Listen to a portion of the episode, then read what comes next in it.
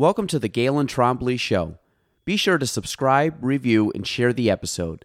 You can follow me on social media at Galen Trombley. I hope you enjoy the show. Greetings. Please hold for a very important message. Light speed sequence initiated. How may I help you? Bonjour. Security breach. The truth shall set you free. Awesome. It's a miracle. Stabilizing. Three, two, one. Mission complete. Thank you. Have a nice day.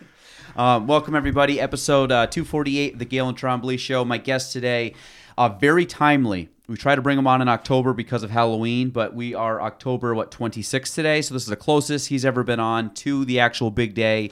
Uh, Mister Matt Boire, he is the tour director for the Greater Adirondack Ghost and Tour Company here in Plattsburgh. You've probably seen him walking around. If you thought you saw Abe Lincoln uh, uh, rising from the dead and walking around the streets of Plattsburgh, close, it's just Matt. Um, but Matt, welcome back. And this is always one of my most fun podcasts of the year because uh, um, you tell a lot of stories and I like history. And when you start going to the history part, that's I love the ghost. The ghost stuff's cool, but I really like the history of Plattsburgh also. But you're full of information, knowledge.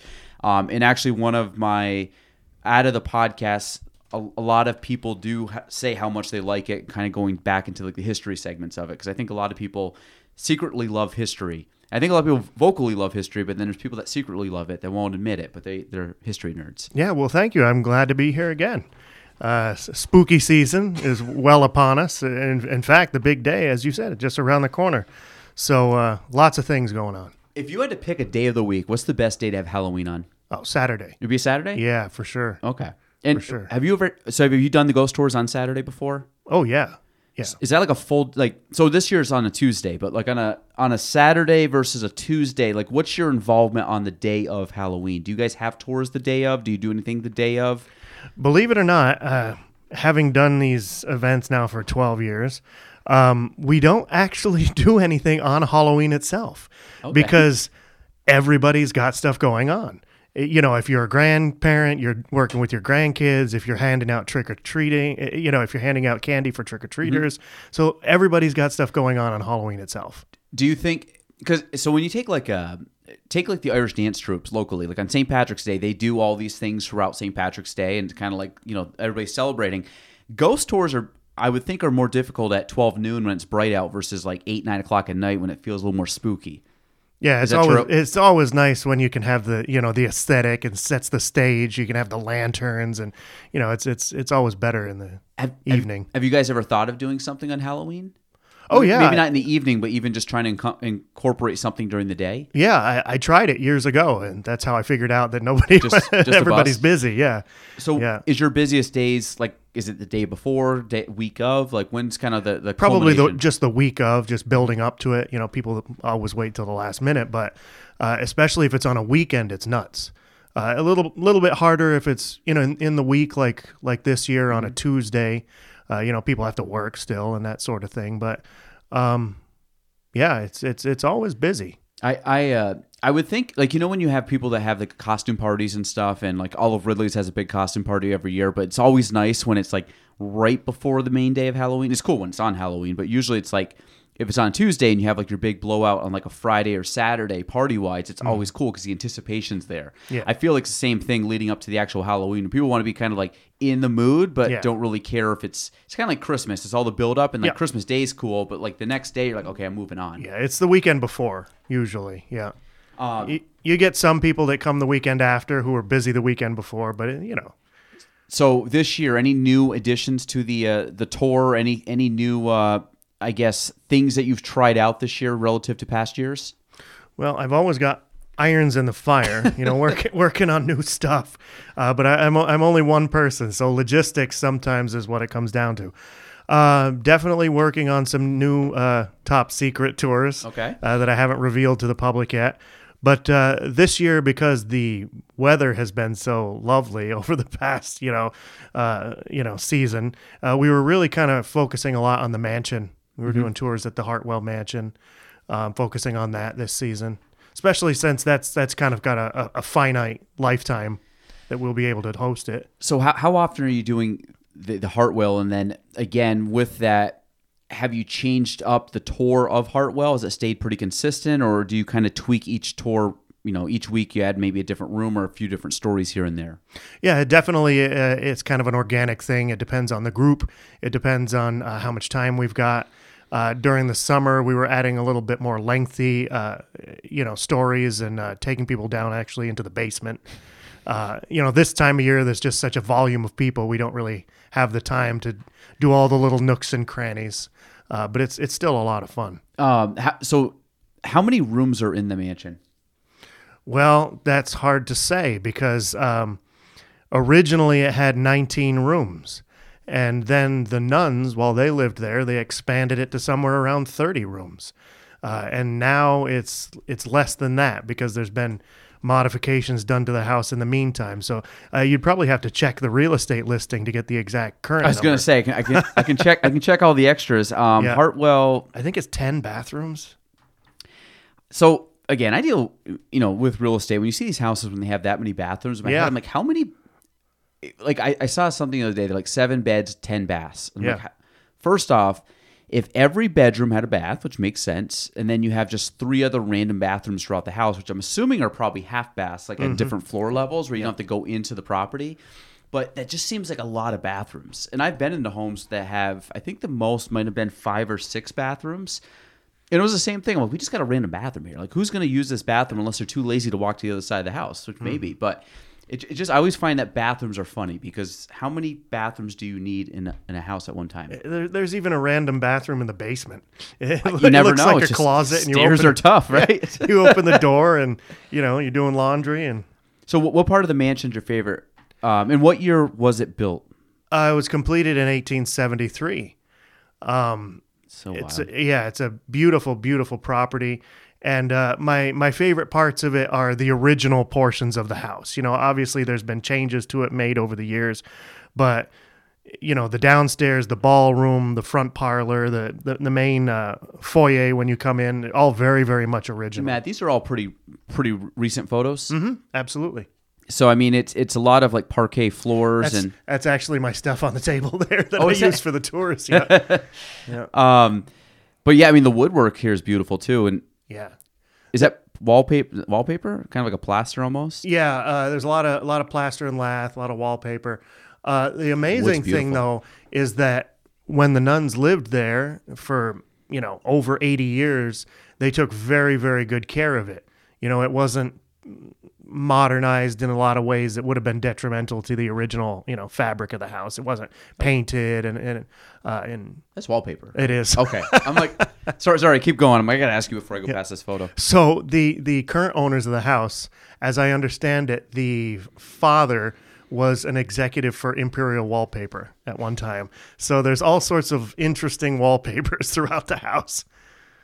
Wow, this is wild. I mean, the the wood itself is beautiful. Like the big wooden doors that swing open. Yeah, those are eleven feet tall. That's wild. Yep. Each one of them weighs, you know, hundreds of pounds, six inches thick. Do you go into this section? That's the kitchen. Yeah, not so much. Okay. I was going to say, I'm, I'm assuming that's been, that's obviously modern. Yeah. That's, that's, I mean, it's beautiful. Yeah. The wood. So is this the, I know we've talked about before, but the spookiest places you've ever been? Is this considered it, or have you been? Obviously, you can venture out. You've been to Salem, been. I mean, is there places where you're like, that is by far the spookiest, creepiest place I've ever been to? Mm, one of the creepier places I'd been to. Uh, I mean, I don't profess to be uh, sensitive or anything like that, but one of the places I went to in my travels that you could really get a vibe was uh, the Lizzie Borden house. Okay, in, yeah. in uh, Fall River, Mass. Yep. That was where the, the, the Lizzie Borden the axe murders took place. And the way that they had it set up, they had the house very much restored exactly like it was on the day that the murders happened.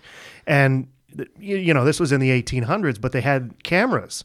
They had um, police photographers come in and take these huge photographs of the different rooms. So they were able to look at those photographs and exactly recreate. And they've got the crime scene photos hanging on the wall, so it looks like you're there. And the only thing missing is the dead person in the photo. Like, it, it was very eerie, very eerie. Um, I think, so when you think of, like, spooky stuff, and, and last time I think you were on, we had Anna here, and she's just like loves that kind of stuff. Um, and she was going off and like, you know, like feelings and things that people get from that. And I think, I guess my question is, when someone thinks of something that's in regards to the spooky or extra, I want to say extra, what is it called? Spooky or paranormal? Paranormal. There, I was gonna say extraterrestrial. I'm like, we don't have E T right now. But do you think it's more of a physical or an emotional thing? Meaning, is it more like in the mental state, or do you think that people physically get a feeling and like, oh, like I, like a shiver, versus like I'm just, I'm, I'm assuming, or I'm thinking, almost like a placebo effect. Like I'm thinking that it's spooky because you're telling me it's spooky, so therefore now I'm like, oh my god, it's spooky. Where it's like, is something, you know, is there a monster under your bed as a kid? I'm like, there's no monster under your bed, but as a kid, you like, you're mentally thinking it. It's not like you feel there's a monster, but you, it like goes into your head and then you get it into your body. Do you? Is there anything that you know of how that would, how someone might get spooked? Is it more like hits from a, like a mental, emotional standpoint into the physical, or do you think it comes from the physical into the mental? Well, there's so many theories. I mean, like you said, there could possibly be, in some cases, a placebo effect where people are in that mindset to mm-hmm. expect something. You know, there's this expectation, so your senses try to, you know, fill in. But then there's other cases where, you know, I... some people speculate that there's more to it than that, that there's like uh, electromagnetic fields and things like that that start to mess with your your your body's uh, actual, you know, uh, balance and, and whatnot, and that makes makes you have this off feeling. You know, I, I know ghost hunters have done um, episodes where they had equipment that would search for spots in a house where there would be these electrical fields, and they said that just the point of someone being in that space would make them feel strange because of the uh, you know, the radiant energy, uh, and it could be coming from bad wiring, it could be coming from multiple different uh, you know. Well, what do you think? So this is what I always feel when you talk about like the paranormal, or you think of like things beyond our comprehension. So, you know, there's obviously the idea of death. Like death is all around us. It's, you know, I heard this line the other day. It's, you know, it's basically one guarantee in life for every single person. Like everybody's going to experience it. And it's, and basically being born is, you're now given a, like a terminal illness, like at the day you were born, which is just life. Like eventually you're going to run out. And so you think like death's all around us. You have people, obviously it's very big in like the, uh, you know, the, Uh, like the Mexican culture, they have a lot of, you know, the Day of the Dead, and they have mm-hmm. all these, which is, um, it's not, when's the Day of the Dead? Is it Halloween or is the day after Halloween? All Souls Day? I'd have to look. I, yeah, I was gonna say, I'm gonna look it up, but like, but they have, but they really like death is, is, you know, very much celebrated in those communities and, and that, in that culture. So you look at that, and you look at, you know, the idea of, um, kind of like out-of-body experiences. So you think of just simply like deja vu. Like I I feel like I've experienced this before, but like I haven't. But I just had one of those. I had it happen twice last week where I'm like, I've already thought about this scenario, but it hadn't happened yet. So then you start wor- wondering like the the idea of like other universes and other, you know, how that things are more connected in different, um, you know, where we live in our universe, but there's a parallel universe, and you start going, what, what is that, the law of relativity or whatever, or, or quantum, what was it? Quantum String theory, string theory. You get into that sort of thing. Yeah, so it starts going out. So there's like, I think there's a lot more that our civilization hasn't even comprehended yet to really kind of identify, even though I feel like we're starting to like go down these pathways that eventually might be scientifically proven, even though right now it's like, is it science? Is it feelings? Is it like just speculation? Um, how does that tie into a lot of like, because again, I'd say the spooky, paranormal, death, ghosts, all these kind of tie together. And then are we experiencing, when people say they see ghosts, like, is that just something in their own mind? Is that because there's people that are doubters, there's people that are one hundred percent believers, and then it's like, well, it's like people that have like, quote unquote died, but then have come back and like can like say this is what I saw in death. So then it's like, wait, did they actually dip into the afterlife and then get revived back into this into the physical life we know now? So I always like look at these things, and it's it's weird because it's not really a good explanation, but I feel like all these little moments are kind of like tapping into like a whole nother part of our world that we don't even know exists. Oh, it's sure. Almost like going through a it's like going through a uh a trap door, and all of a sudden you're like, oh my god, th- this was on the other side of the wall, and we didn't even know this was a real thing. I know that's a big all over the place there, but I'm tying it back into like what what what can be said by stuff like that with like the paranormal and the spooky and the things that you know or what you might um, connect to, you know, maybe alternative universes or the afterlife or things that we may not have physically firsthand experience, but we're starting to maybe get like little blips on the radar of like eventually we'll connect these dots. I mean, that's fascinating stuff. I, I've been into that, you know, into those theories since I was a little kid. Pe- people ask me those types of questions, and first, my first knee-jerk reaction is always, "Well, I've never been dead before, so I don't really know for sure." Safe but, answer, yeah. You know, uh, you know, there's a famous quote by Mark Twain, and he says, "It's." Uh, He said, well, I was dead for billions and billions of years before I was born, and it didn't cause me the slightest inconvenience. So, you know, it's hard to say. But if you start getting into the hypothetical and, and that sort of thing, you know, there's some people that they speculate that we're we're all made up of materials that's been floating around for billions and billions and billions of years, since mm-hmm. the beginning of the galaxy, you know, the, the Big Bang, the beginning of the universe. And they say that... Uh, you know, you get into atomic theory where particles attract one another like particles, and they do th- different things when they're in proximity. So what's to say that if there's particles in you that date back to some point in the early part of the universe, and you're near another person that has some similar particles in them, and it causes them to vibrate when you're near one another or something? You know, there's so many uh, off-the-wall theories. Um Yeah, it's it's it's kind of mind blowing when you when you start going down the rabbit hole. I uh, so I watched a video, or this was like a, I think it was a documentary. This might have been about a year ago, and it might have been on Netflix. It was about infinity. Did you watch that? I haven't was, seen that one. It was something about infinity, and um, why I'm doing this, I'm going to try to figure out what it was actually called. But the whole thing that.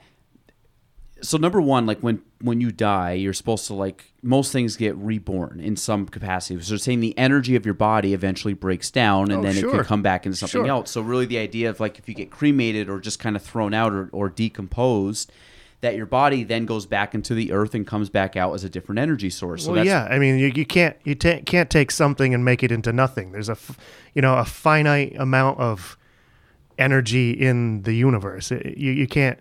Destroy it, you know, it has to become something else. So if you say, for instance, take a log and you throw it in the fire, mm-hmm. the log disappears, it's gone, but it's not. It turns into light and heat and smoke and particles and, you know, so it's become all these other compounds. So, yeah, and so this is the this is it. It's called A Trip to Infinity. This came out on Netflix. I think it's still on. And what's cool about it is, and I'll give you just kind of the brief. It's only an hour and nineteen minutes, so it's a quick watch. But it says eminent uh, mathematicians, particle physicists, and cosmologists dive into dive into infinity and its mind-bending in, implications for the universe. Mm. And what they started to say was, again, this is probably more on the par- particle physicist part of it. They said that when um, uh, you know your energy breaks down and you t- and you you know die and your body starts to decompose, however that does. That it goes back into the earth. And the idea is that you were born from the earth and go back into the earth, and that your particles break down and they go in. That could be a tree, it could form a fruit, it could form a bug, it could form like basic. So the idea is like, is the the stuff that's made in me and in you and in everybody else, is it be from billions of other little things, piece of grass, dirt, water, leaf, plant, bug, another person, that they all kind of come together and eventually produce what we have now. And one of the things they said in this, which is a wild, and again, I don't know how long this takes, but they used the term of an apple. They said if you put an apple in a box, a seal-tight box, no oxygen, and just left it there, they said over time that apple would start to decay and it would break down. And it would break down so much that the amount of heat, the energy given off by that apple was some like incredible amount of uh, uh, degree of heat. It was in like an absurd amount. Like, and they said what happens is it would heat up so much that everything would break down, and, the, and just the energy would create this heat. And they said what would happen is this apple would break down, create this heat, and then eventually it would grow back into an apple. Hmm.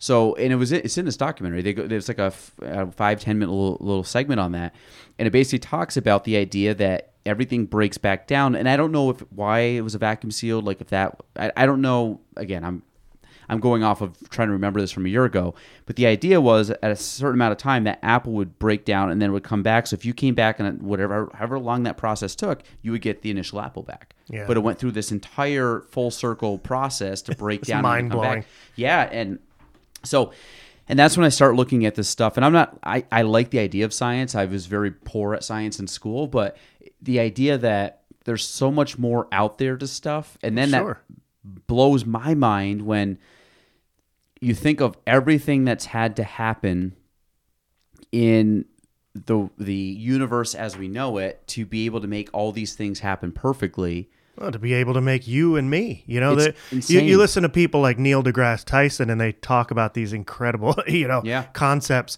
And uh, like, like, for example, there are elements of, you know, minerals and things like that that are in your body, in my body, that were literally created in the heart of a star, like because of the yeah. tons and tons of pressure. And they, they know through science that that's where those elements originated. So that means parts of what is you now mm-hmm. floated around through the, the cosmos for billions of years before it finally somehow came to this planet, landed on the surface, went through the water cycle, whatever, were taken up by dinosaurs that died, that decomposed, taken up by plants that died, that decomposed, millions of years until it finally becomes you. Mm-hmm. I mean, that, that just, it, it boggles the mind. Yeah, and, and I think, uh, you know, there, there's one good, uh, well, and obviously that's like just here on Earth. And we start going sure. out and like one of the, um, there's one video I want to tell you about. And I've mentioned it before on the podcast, but if, I'll just say it again. If I've told you already, it's fine. It's worth a second mention. But like one of the things Neil deGrasse Tyson has said before that I've heard is that he said, if you go into a vehicle or ship or whatever, and you travel, because this kind of goes into the law of relativity, if you go out at a certain speed, and he goes, you could go out for a minute. But if you're going at a certain speed, obviously that increases the distance. So he goes, go out for a minute, turn around, and come back. You would be gone for a minute. So thirty seconds out, thirty seconds back. You'd be gone for a minute. The Earth, in theory, could have aged one hundred thousand years. Because mm. you have gone... Now, again, you need a pretty damn fast uh, uh, spaceship to make this happen. But he said the, the idea is that it's kind of uh, Interstellar. Have you ever seen that movie? Oh, yeah. So sure. it's the same concept. Like you go so far out that you age minutes, and then we're, you know, the, the world is aging tens of thousands of years because of the time compression on whatever you are in space. And that part is mind-blowing, too, oh, yeah. that things can age faster at different... Like, everything's not created equal because of gravitational pulls and stuff, and it is wild. Well, it's so wild. You know, if you start reading some of Einstein's theories about relativity and whatnot, I think one of his mind experiments, thought experiments that he would do, he, he talked something about a being on a train, I think. And if you were... Say you were speeding away from a clock tower on this train at the speed of light, and you looked back towards the clock tower...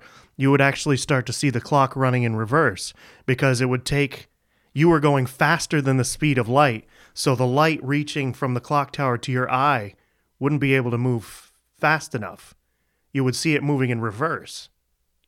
Wow. Yeah, that's kind of mind, kind of mind-bending. It was something along those lines, but you, you get into those, uh, you know. It's crazy what those people can think about, too. Yeah. Like, how does that even cross your mind? Um, so this is this is something, I've, I mentioned this before on the podcast, and if you go on YouTube and you type in, um, uh, what's the name of it? It is Time-Lapse of the Future. Have you hmm. seen this? No, I don't think so. So Time-Lapse of the Future. Not the soundtrack. Time Lapse of the Future by, right here, Melody Sheep. It's been seen by ninety-six million views from four just, years just ago. Just a few. Just, just a few, couple, you know. Um, a third of the, what, the U S ballpark? so so what happens here on this, and I won't watch the whole, won't do the whole thing, but it's called, it's by Melody Sheep. Um, I've watched this multiple times. Um And it is twenty-nine minutes, and I'll set the stage for how this works. And you're going to notice, and we might let this just roll for a minute and a half out of twenty-nine. And you'll get what I'm saying. I'll talk over it, but you'll get the idea of like what's actually happening here and how mind-bending this is. Um, obviously, this is... So it's kind of got some like creepy like music. Um But basically, it's got kind of like this visualization, and it kind of walks you through. But it says, what does the future look like? And the crazy thing is, and it says, how will the universe meet its end? So the freaky thing is, and this is just based on modern science and what we currently know, so a lot of this is hypothetical. Um, but again, they're saying how science is painting the picture of how this might work. So it's actually a very visually cool um, video to watch. But it said, so this is the, okay, so this is what they say. We will travel through time exponentially, doubling our speed every five seconds. So you can think that this video is twenty-nine minutes and twenty seconds long. So they're doubling time every five seconds yeah, for amazing. twenty-nine minutes. And which just puts in perspective how long the Earth has been around, how long it will continue to be around. But again, and it says our universe has just begun. So you can see, and as this goes, you'll see the clicker start going faster because it's doubling every five seconds. So you can already see how quick it is, and we're ten seconds in. Yeah. We're already up to two, two thousand thirty-seven, two thousand forty-five, two thousand fifty. And what happens is you'll start seeing down below, they start mentioning what's going on with the different times and what's happening. So now we're up to twenty-one hundred. We're almost to twenty-two hundred. And again, we are, what, twenty-five seconds into this video? And you're going to start seeing how they... Let me see if I can get the closed captions off here. We don't need that that crap. So, but you're seeing down below, Earth magnetic field flips in twenty-nine hundred. So then you start going into, like, Hale Bopp returns. I remember seeing that in ninety-seven. Um Now we're already up to five thousand uh, A D. So, like, you can just see, like, all the crazy things that are happening in Earth and, like, stars going supernova, Sahara becomes tropical, like, all these wild things that are going to happen in the the universe.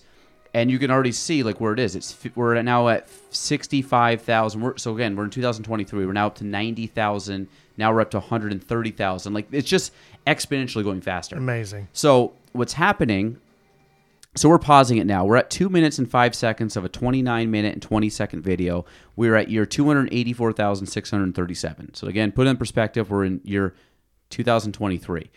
So the idea behind this is it, as it goes all the way out and you watch this for twenty-nine straight minutes, it is mind-bending. Yeah. What this universe will potentially could happen. It, it's hard to wrap your mind around that kind of amount of time. You know, those big, big numbers that people throw out, millions, billions, whatever. Say you had a, a, a million seconds. A million seconds is twelve days. Yeah. If you had a billion seconds, a billion seconds is thirty-one years. That's wild. And we're talking billions and billions of years into the future, or, you know, it's yeah. it's mind blowing. Well, and and I'm, I don't want to spoil it, but the numbers at the end, it's it's hard to comprehend how many years in the future that is. Yeah, yeah. So that's why, and basically what they I've heard multiple times is that we are we are basically the flash of light. After Effect, flash of light, ripple from the Big Bang still to yeah. this day. Sure, sure. And and eventually it's just going to go dark. And that's what happens. Like the Big Bang, it's like, you always hear this, like you are, I and I. Th- it's hard to comprehend because it's all we ever know. So like we're complaining that we got cut off in traffic today or someone didn't get my email today, which yeah, is yeah. wild.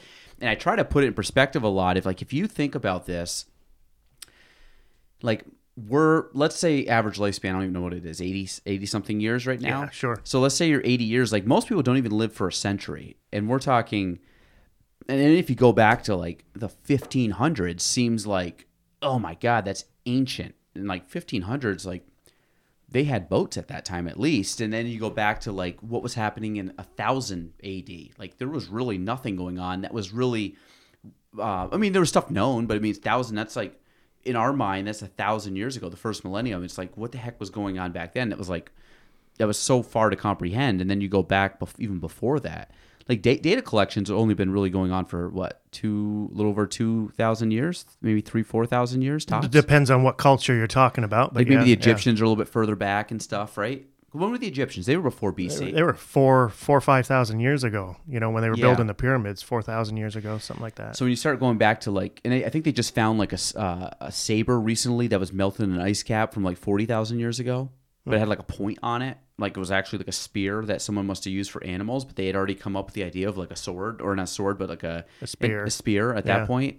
It's just, I mean, it's crazy. Well, one of the things I like to point out, you know, when I take guests across the Bridge Street Bridge, which is right next yep. door here, you know, seems like a pretty uh, run-of-the-mill thing. People cross it a million times a day and whatever.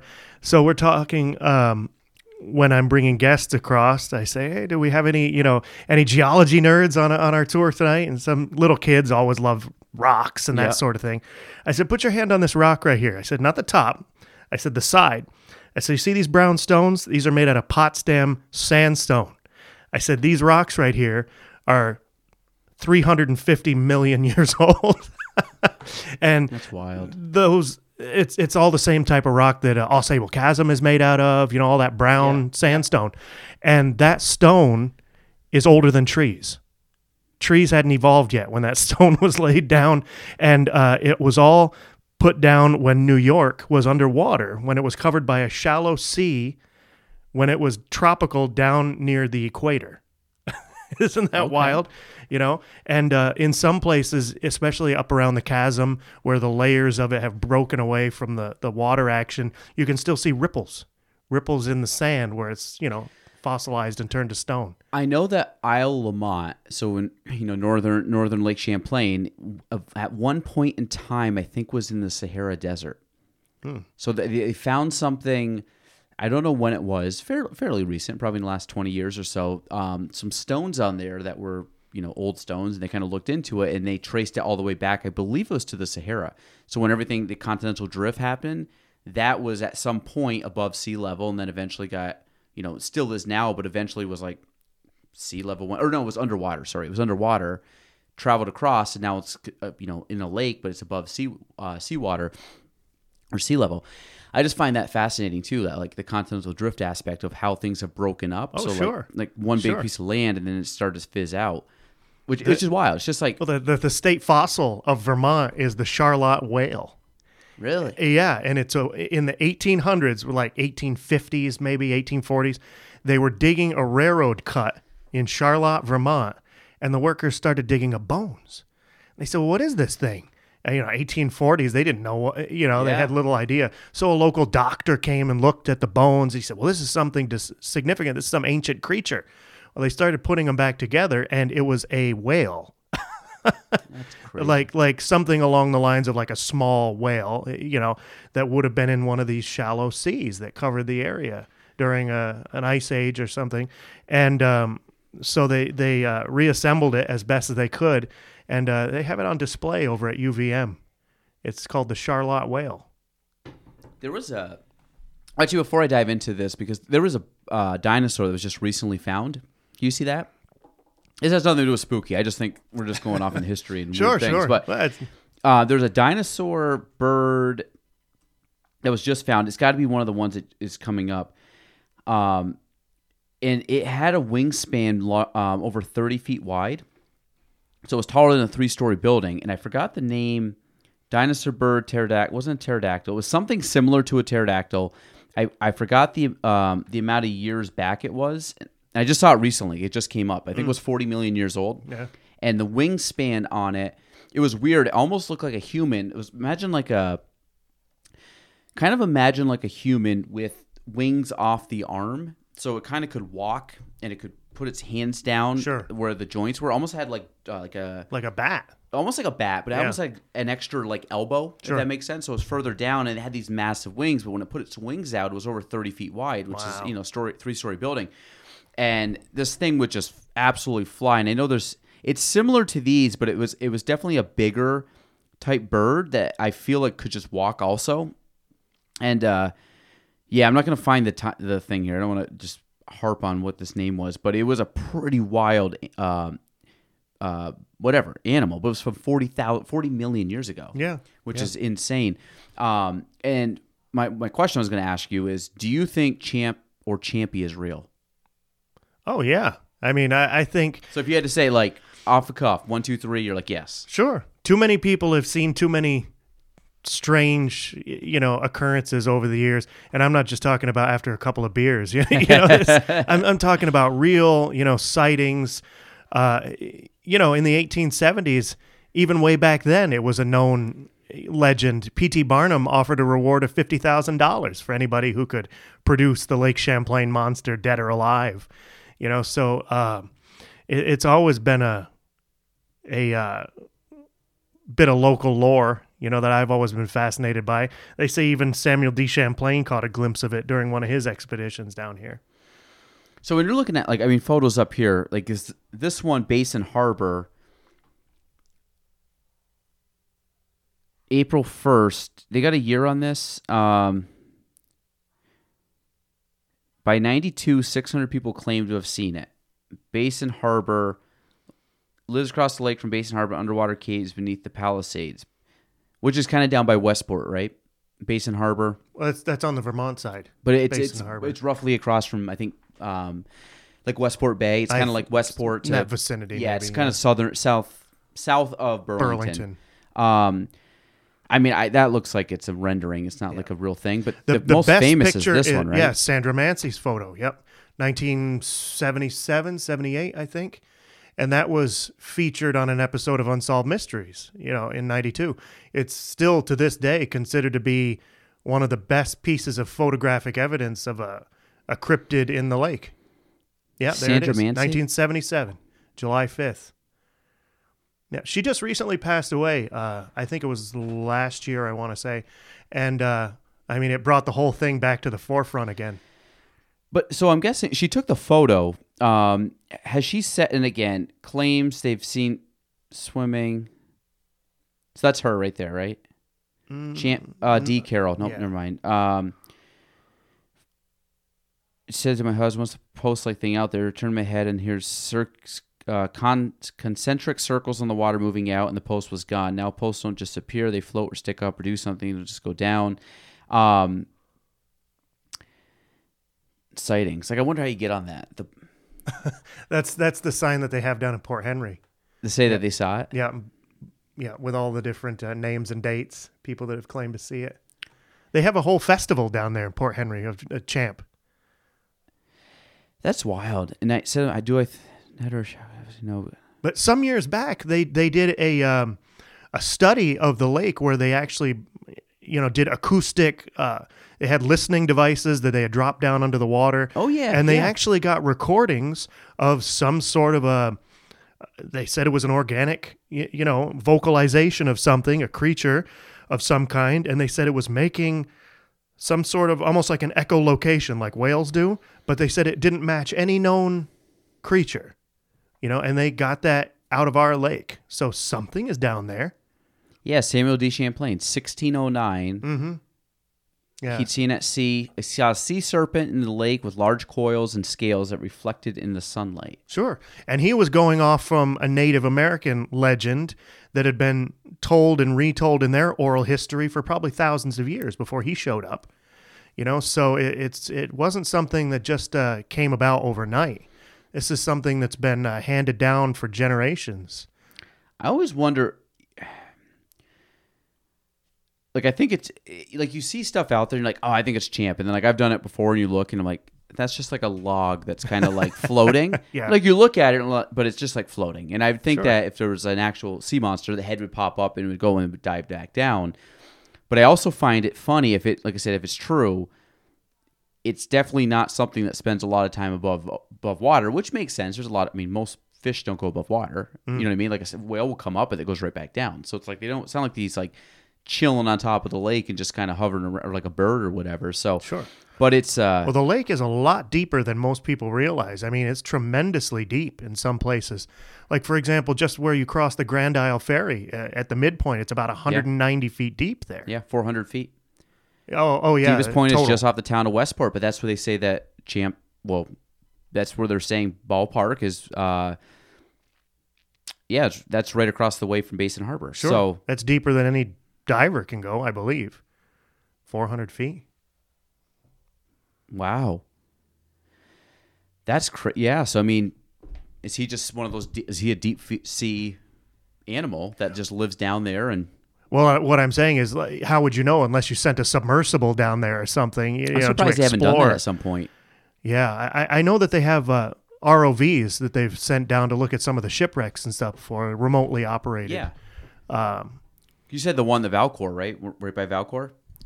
The uh, what, what was the boat? What's what's the name of the boat from uh, Battle of Plattsburgh? Oh, the, the the one from the Battle of Valcour, the Spitfire? Spitfire, that's it, yeah. Yeah, yeah. Couldn't remember the name. But they went down and they found a bunch of that stuff. Like, oh, sure, sure. So, but that one, that's, I mean, what's the depth there between Valcour and That can't be that deep. Well, the, the Spitfire, I think, is closer to it's it's south. It's near Schuyler Island. I, I think. Okay. Okay. I think because they scu- they scuttled that. It was damaged during the battle, and they, they let it go down. But but that one's got to be a little bit like if, if you're talking four hundred is like the Mariana Trench of you know Lake Champlain, yeah, the deepest point. Yeah, we're probably looking at I would say less than maybe one hundred feet tops, right in that area. That, oh, in that's the, in be the more, channel? That's going to be more of a shallow area. You would think, but with the entire body of the lake forcing through that channel, it might be considerably deep. Just eroding you know, down over exactly, time? Just, just the lake boring down. That's yeah, it, it's wild. I mean, the again, the Champ thing is funny, and it's, someone told me that on uh, Vermont, they call it Champ, and we call them Champion on the Champion, New York yeah. side, which I didn't know if that's true or not, but... You know? To each his own. Because in Vermont, yeah. they're like, oh, it's Champ. And we're like, well, we always call him Champy. Champy, so yeah. I've always grew up as Champy. I don't, yeah. I've never called him Champ. Yeah. Yeah, everybody's got their their little interpretation. That's how oral histories go, you know? It changes with each telling. What's your What's your biggest conspiracy theory that you can think of? Uh, I don't even know if this is a conspiracy theory, but this is more of like a, like a like a folklore. But like, what's something that you would say, like, I one hundred percent believe that to be true? Like, Champ being one of them. Is there anything else that jumps out? Because I always feel like when you start like in your line of business, there's got to be some stuff that people debate whether it's true or not true. Because then there's a level of like, I'm sure you get this. There's a level of like, that guy's amazing. And there's a level of that guy's full of shit. Like, I feel like that's got to be like part of it when you're telling these stories and people don't want to believe them. But then you're, but I think the difference is, I'm sure if someone asked you, you can pull out a bunch of research and be like, I'm oh, not sure. making this stuff up. Sure. So like th- then, because most people when they don't, like Champ, you're like, well, I see the stories, but like, is that person legitimate? And they start, like you said, you start sending out sonar and you start sure. sending out these things. That well, that's like, oh, that's why that right. I, I always pride myself on putting so much research and attention to detail into my tours and the information that I put out to guests, because e- even skeptics, it, it makes it a little harder to to uh, you know argue with a story when you're telling somebody a firsthand account that somebody relayed to you that said, this is where I was standing and this is what I saw with my own eyes, yeah. as opposed to something that came from my uncle's brother's former roommate that heard it sometime. Yeah, big fish story. You know, yeah, yeah, yeah. So, yeah, I, it'd be hard to put my finger on one story in particular. Is there any that you've looked into that have surprised you? Where you're like looking in, I'm like, I don't know if this is actually true. And then all of a sudden you do some research and you're just surprised. Like, wait, this actually might be this. Like you got led down a rabbit hole on something that you never expected to find. Was there any moments during any of the tours or research or history where just something sprang up on you? I'm like, wait, this seems like this event happened or, or like when you used to talk about the, or you have said the, uh, um, the waterway from Hawkins Pond all the way down through the water. You know, you said there used to be big banks on Margaret Street. Yeah, and, sure. And a how bridge there. Like, br- yeah, bridge and tunnels and stuff. And like, I never would have known that, but sure. like you doing research, like could have been like, wait, there was water through there? Like, let me dive more into that. Have you had anything that really stands out to you in your research that caught you off guard or opened up a whole new avenue? You're like, oh my God, I gotta, I gotta chase this, this rabbit. Well, it's funny how urban legends start, you know, usually they start with a little grain of truth and then the snowball starts rolling downhill, yeah. you know, like, uh, for example, uh, I don't know if, if you're familiar with Valcor Brewing Company, the mm-hmm. old stone barracks yeah, out on absolutely. The base. Well, that building was vacant for fifty plus years. And there was always this story that had uh, been told and retold that it was, oh, it was a hospital during the Battle of Plattsburgh. And Uh, people said that down in the basement, there was a wall that was painted red because the surgeons had operated down there and there had been so much blood spatter all over the wall. The only way they could clean it was to paint the wall red, you know. And there was always this story about this red painted wall. Well, when they were refurbishing the building, they found the red painted wall.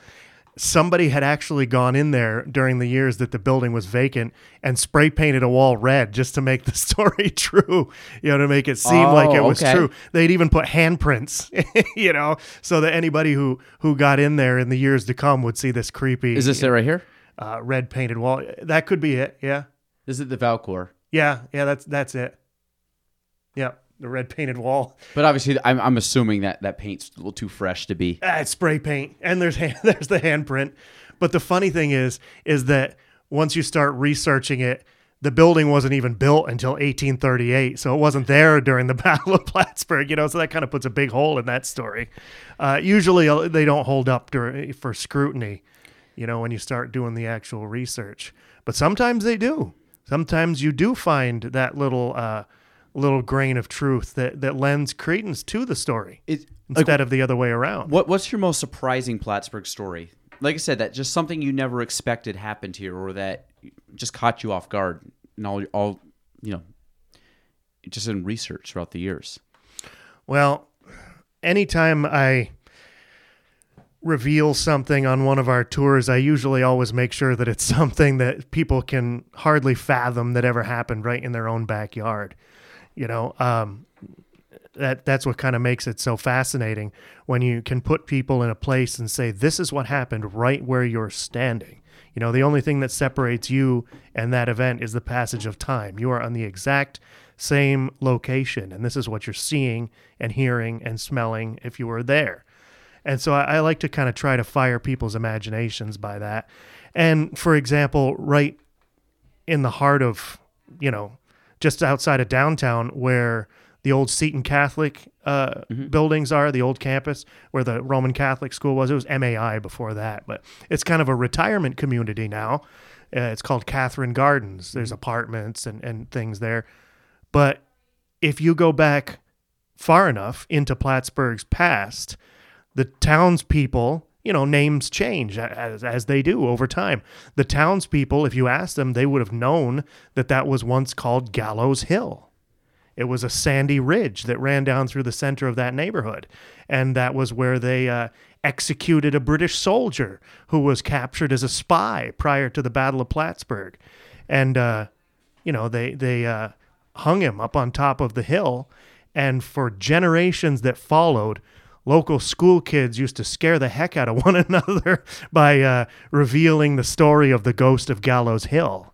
And they said that they would dare one another to go up atop the hill on a dark and stormy night with no lantern and no light to kind of prove how brave they were. And once they got up to the top of the hill, they had to call out three times into the darkness. They had to say the soldier's name, and they had to ask, "For what was you hung?" And they had to say that three times. And on the third try, it was said that his ghostly voice would reply to your question. And you'd come screaming down off the hill. That's, well, I was going to say, like that, and, and what, what what year was that, Matt? eighteen fourteen was the year that it took place. But see, most people would hear that story, and they would hear kids telling that story, and they would say, ah, that's, you know, that's funny. That's kids being kids, right? Yeah. Well, fast forward to nineteen twenty-three, I believe it was. nineteen twenty-three, mm-hmm. uh, a little bit more recent period of time, workers were breaking ground in that exact vicinity for the new Mount Assumption Institute school building, the building that still stands there along uh, North Catherine. Mm-hmm. Right off the southeast corner of the foundation where they were digging, they discovered the crumbling remains of a human skeleton. So were the children having, you know, overactive imaginations, or maybe there was something to that? You know, those are the stories that I love. Well, I, I think the cool thing, like, our area is such an old area. Like, when you go back through history, like, it's just, oh, been, sure, sure. I mean, old, obviously, there's been people around for, you know, tens, tens of, of thousands. thousands of years. Yeah, yeah. But, I mean, recorded history, like, sure. We're one of the older ones. And, um, you know, I think that when you start to go back, and again, talking about like connectivity, and you like, I'm looking at one of the names here. Um, Chazy celebrated his tenth centenary. Tercentenary. Tercent. I knew I was going to butcher that. So, Rousling on July sixteenth, seventeenth, in sixteen sixty-six, the Sieur de, Ch- de Chazy was killed by Indians on the Little Chazy River, and the town fittingly remembered the man whose name today denotes the town. Yep. I. Honestly, didn't even know that's the name of... I mean, I'm from Chazy. I didn't know... It was even... It's not even spelt the same way as it was back then. It's it's a French name, but C H A S Y. And he was killed by Indians in nineteen sixty-six. sixteen sixty-six. Sorry. sixteen. Yeah. Yeah. sixteen sixty-six. Yeah. He, he was a, a Captain de Chazy. He was a, a, a French soldier, and he was killed by the natives near the mouth of the river. Yeah, and there's a historic marker there by the little bridge where people fish. Oh, right, right by the uh, fire station? No, by the mouth of the Little Chazy River, like out by Lake Champlain. Gotcha. Okay. Yep. Well, that's for him. I've yep. driven. I know exactly where we are now. Yeah, down yep, by the, the boat little, launch. Little metal bridge there. Yep.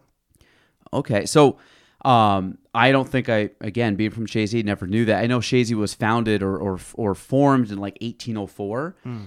So, if something was nineteen six or sorry, sixteen sixty-six, long time ago, sixteen sixty-six, he was, you know, murdered, then you're talking one hundred fifty years later, basically, or one hundred forty years later, the township is formed. Mm-hmm. What takes it that long, you think, to go from this guy's obviously there at some point, like the town, even though it wasn't formed, was named after this guy?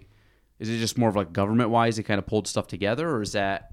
Well, maybe they were just looking back at the heritage. You, you know, maybe there was a lot of French settlers still living here. Mm-hmm. I mean, there's always been a lot of overlap.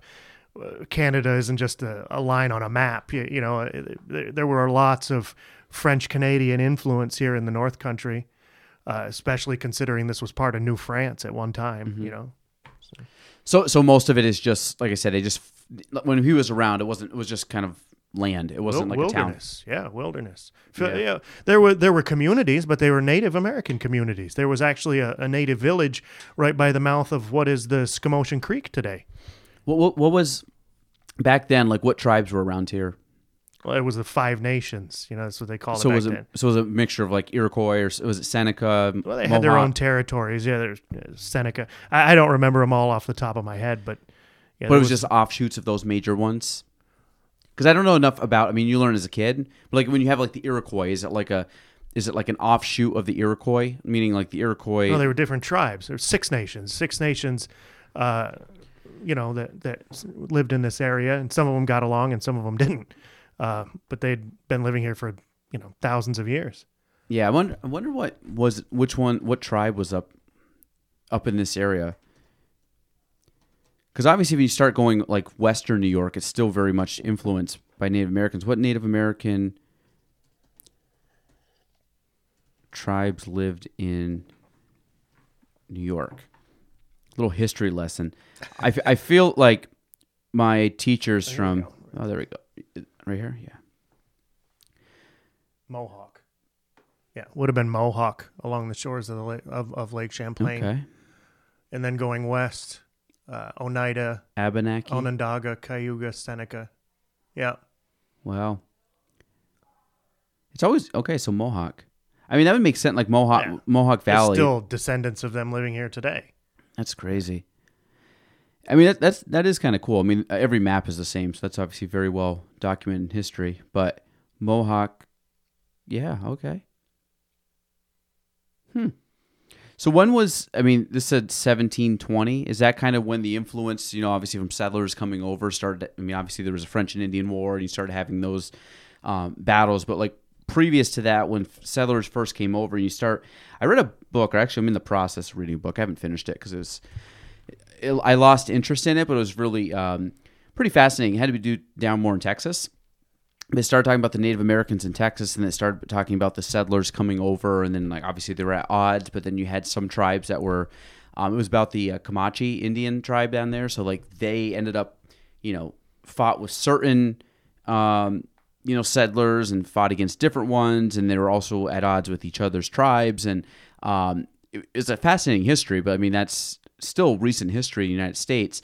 Um, up here, when you start going like the history of the tribes up in this area, um, how did that start to get to influence? Like, you know, you see like the the French come down and, you know, whether it be the Mohawk or whoever that are like guiding them around and showing them around the area.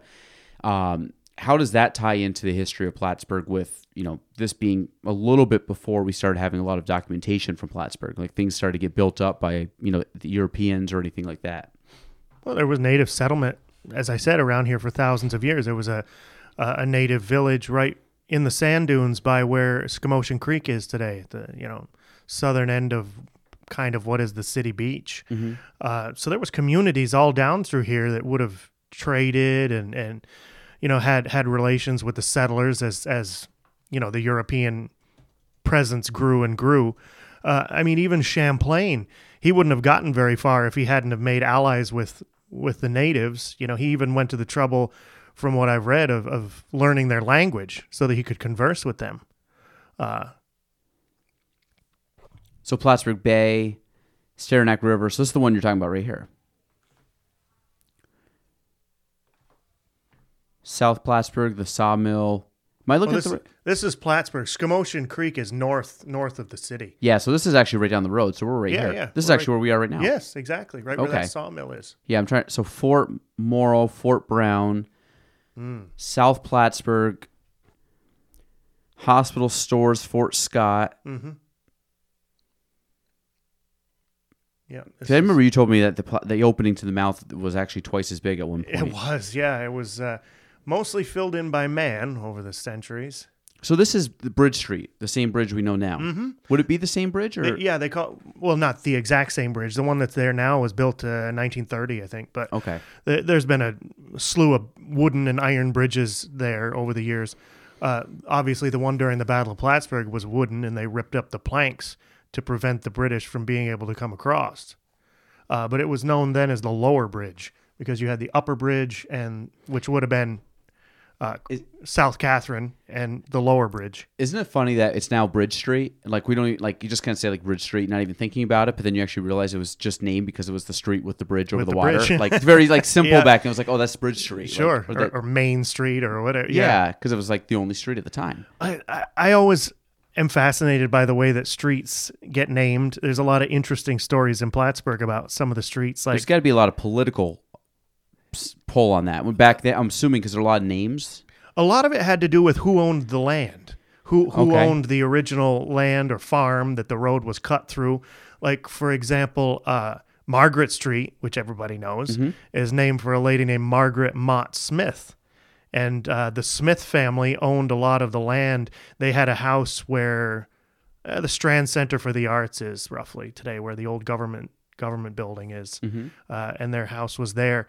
And uh, both Margaret and Cornelia were members of the Smith family. And Cornelia being Cornelia Street? Yeah. And Cornelia Smith? Yep. Well, Smith is down down in uh, the Flats, right? Mm-hmm. Right, yeah, Smith, Smith Street. I'm trying to think. Yeah, drew, drew, drew a blank there for a second, but yeah. And then, so these maps right here, I'm trying to bring this up. There we go. Oh, yeah. Yeah, that's the eighteen seventy-seven. Yeah, a little more bustling. Yeah, so this is... So this is the same street right here. This is still Cumberland Avenue right here. Yep, and you can see where we are, right right there, yep. by the Bridge Street Bridge. So some of these buildings are still there. Obviously, oh, that's sure. the train station build. No, train station would be down here. It, that wasn't built yet. The The present train station wasn't built until the mid eighteen eighties. Yeah, it was this eighteen eighty-six. Was, what was this, eighteen what? eighty-six, I think. But this map is what? This is eighteen seventy-seven. Oh, so, okay, yes. Yep, okay. That so, makes sense. Like eight, nine years earlier. So, so this was a rail yard down here. Oh, yeah. Okay. Very busy place. Dangerous place, too. And this is still the same tra- train track that you were mentioning mm-hmm. the other day. Yeah, the, the train day, trestle but... still crosses where it did.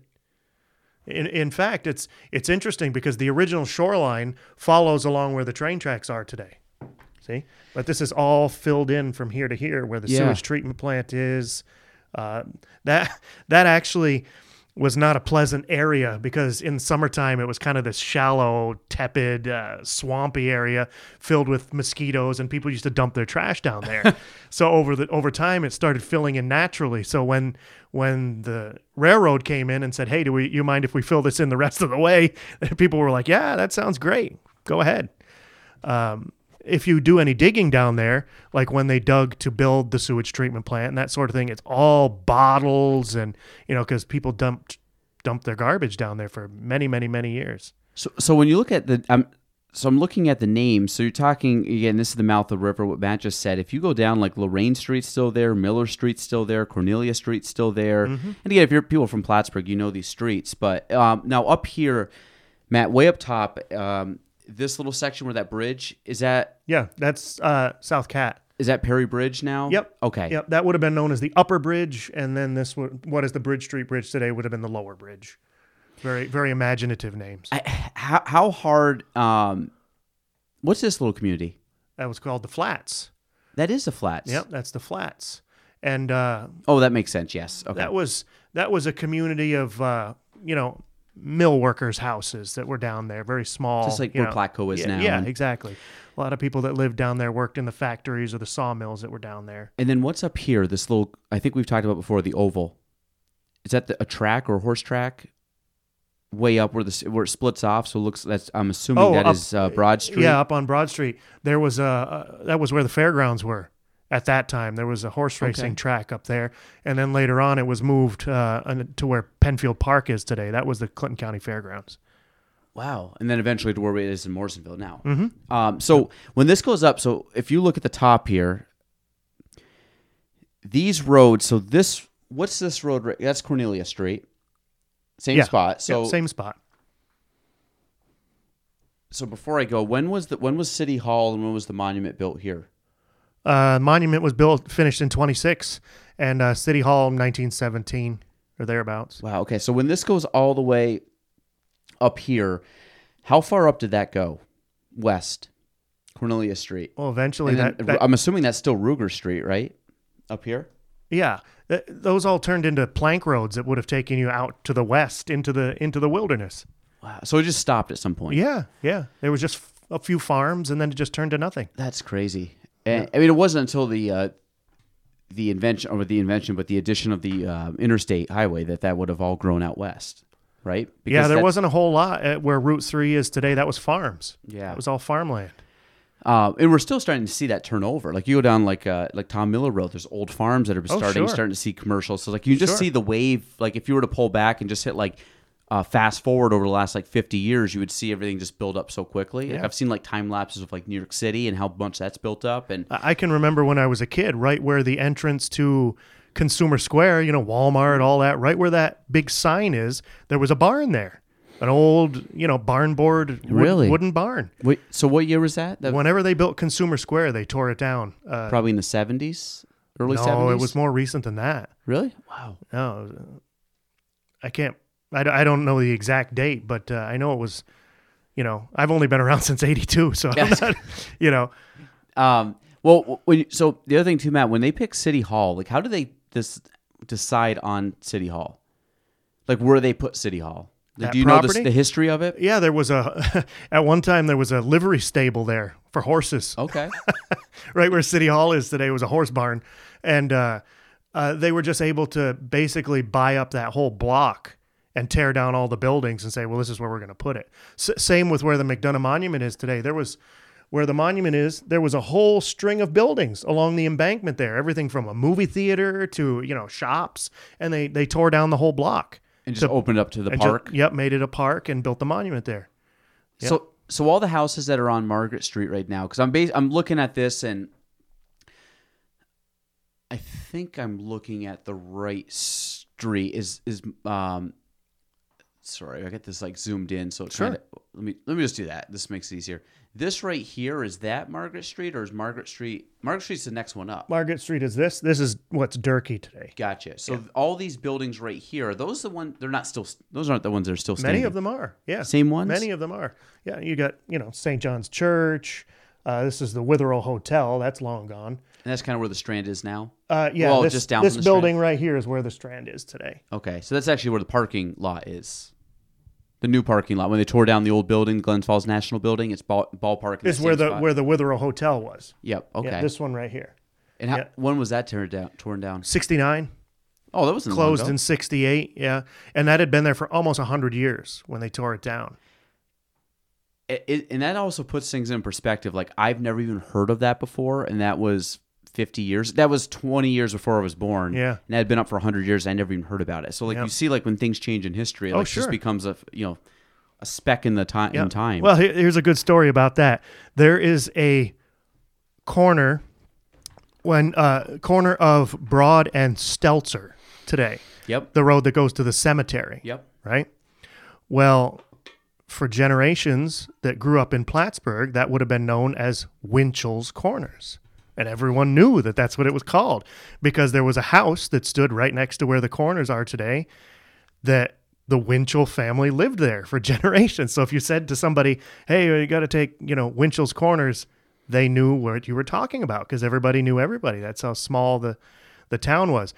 But it took on a bit of a more kind of a sinister notation because since that was the road that went to the cemetery, if you had a friend that was, say, sick, mm-hmm. not doing well, say, oh, you know, how's how's he doing? Say, oh, he's he's about to turn Winchell's Corners. That wow. means you're going to the cemetery. That's that's what that meant. So that was a phrase that if you said that in conversation, everybody wouldn't get the joke and they would know what you were talking about. But wow. if you said that today, nobody would have any clue what you were talking yeah. about. And that wasn't long ago, right? Yeah, eighteen hundreds, early nineteen hundreds, something like that. Yeah, well, it's and that's when you take like, when you go back to the nineteen twenties, one hundred years ago, or, or nineteen what? Uh, nineteen twenty-three. So think about all the stuff that happened in nineteen twenty-three. Mm-hmm. It was one hundred years ago, and there's very well recorded history then, and like how many things have changed that since that time period. And and who was uh, like who was president back in the nineteen twenties? Early twenties. What?